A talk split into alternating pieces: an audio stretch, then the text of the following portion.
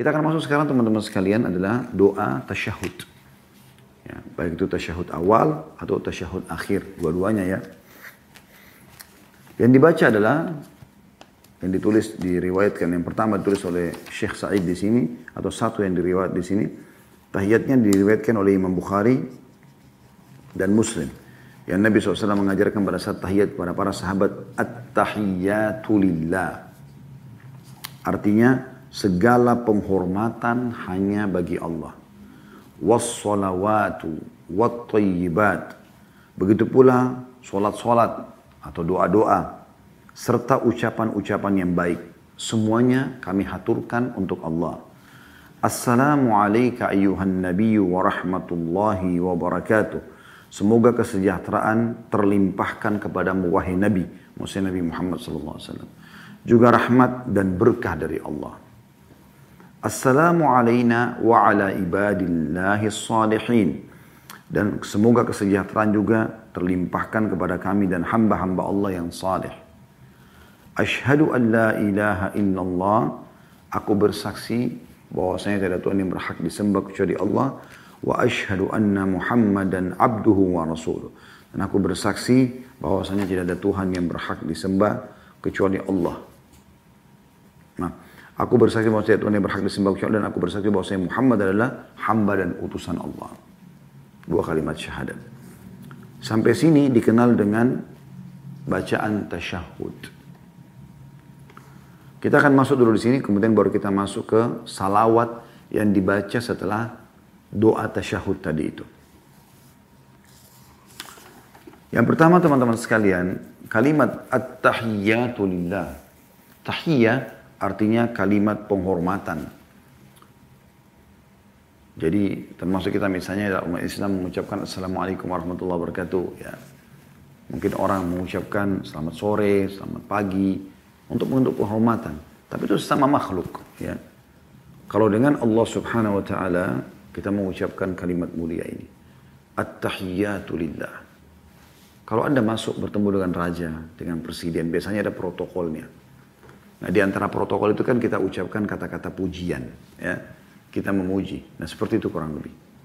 Kita memuji Allah subhanahu wa ta'ala di penghujung sholat kita. At-tahiyyatu lillah. Semua kata-kata penghormatan segala penghormatan aku hadapkan kepada Allah.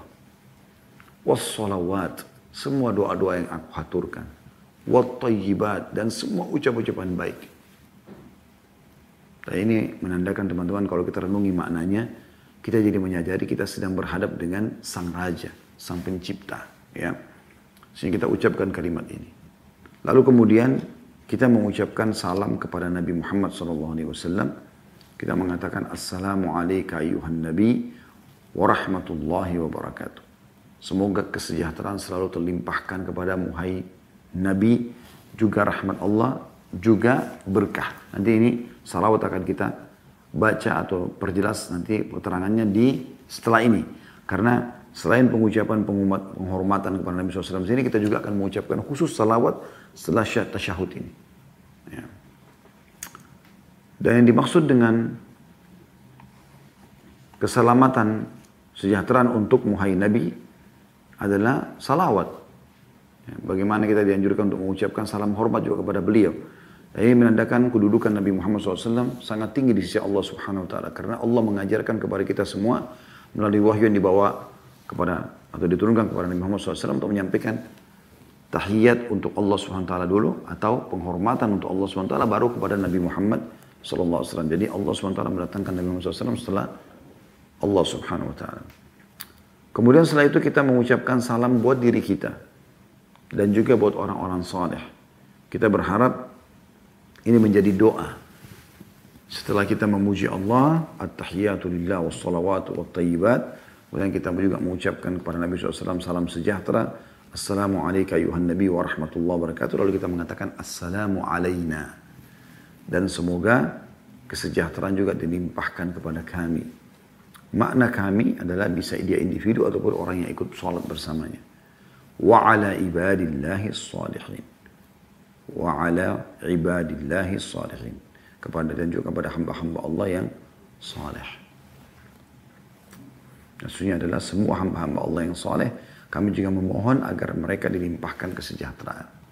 Dan kita tahu makna sejahtera dalam bahasa Indonesia ya. Kalau ada orang bekerja, kemudian dia masih terus bekerja, dalam arti kata dia bekerja, bekerja, bekerja untuk mengejar target-target yang dia inginkan, maka orang seperti ini sehingga kadang-kadang kalau sampai target dia terpenuhi kebutuhannya, kalau tidak maka dia belum terpenuhi kebutuhannya, maka orang seperti ini belum dikatakan sejahtera. Sejahtera itu maksudnya adalah semua sudah ada dan melimpah sehingga betul-betul dia sejahtera hidupnya. Ya, artinya perusahaannya sudah maju, dia punya pendapatan besar, dia mau apa saja tinggal ngomong, tinggal suruh, sejahtera. Nah ini kita minta agar Allah Subhanahu wa taala memberikan kita kesejahteraan. Di dunia maupun di akhirat tentunya. Dan di sini kita ambil juga pelajaran bahwasanya seorang muslim dianjurkan mendoakan juga saudaranya muslim. Karena ada sebuah hadis yang mulia teman-teman sekalian, ya. Kalau Anda mau mendapatkan pahala miliaran dalam hitungan waktu yang sedikit sekali, ucapkan doa ini. Yaitu, Allah makfir lil muslimina wal muslimat. Ya Allah ampunilah seluruh muslimin dan muslimat. Muslim laki-laki dan muslim perempuan. Wal mu'minina wal mu'minat. Dan orang-orang mukmin laki-laki dan orang mukmin perempuan. Al ahya minum wal amwat yang hidup dan juga yang sudah meninggal karena kata Nabi SAW tidak ada seorang muslim yang mendoakan muslim yang lain. Kecuali Allah akan berikan setiap muslim yang dia doakan itu satu pahala. Kalau jumlah umat Islam sekarang ya, mendekati 3 miliar kurang lebih di seluruh muka bumi ini, maka segitulah pahala yang Anda dapatkan. Karena itu dianjurkan untuk mendoakan orang. Juga pelajaran penting di sini teman-teman sekalian, kalau seandainya ada orang yang sudah sukses, maka cara tanda kutip ya untuk nebeng anda sukses bersama dia doakan dia supaya dia lebih sukses lagi. Karena kata Nabi SAW tidak ada seorang muslim yang mendoakan saudara muslim yang lain kecuali di atas kepalanya malaikat mengatakan wala kamithruhu wala kamithru. Kau akan dapat yang sama, kau akan dapat yang sama. Jadi kita kalau doakan misalnya teman kita sudah sukses punya perusahaan sekian banyak segala macam maju atau orang sudah memiliki keluarga atau orang memiliki keturunan yang baik kita doakan ya Allah berkah, ya Allah eh, apa, tambahkan buat dia misalnya. Maka sebenarnya kita sedang mendoakan diri kita dan malaikat berdoa kepada Allah agar kita mendapatkan yang sama. Dan doa malaikat umumnya mustajab. Dan mereka sifatnya Allah SWT sebutkan dalam Al-Quran, La ya'sun Allah ma'amaru wa yafa'luna ma. Mereka tidak pernah bermaksiat kepada Allah apa yang Allah perintahkan. Ya, dan juga mereka tidak pernah melanggar atau tidak pernah menolak apa yang Allah titahkan. Kemudian teman-teman sekalian, kita mengucapkan syahadat asyhadu an la ilaha illallah wa asyhadu anna muhammadan abduhu wa rasul. Dan ini menunjukkan tentang pentingnya dua kalimat ini. Jadi walaupun Anda sudah muslim, Anda tetap mengucapkan ini. Ini pembaharuan terhadap keislaman kita. Di setiap sholat kita baca.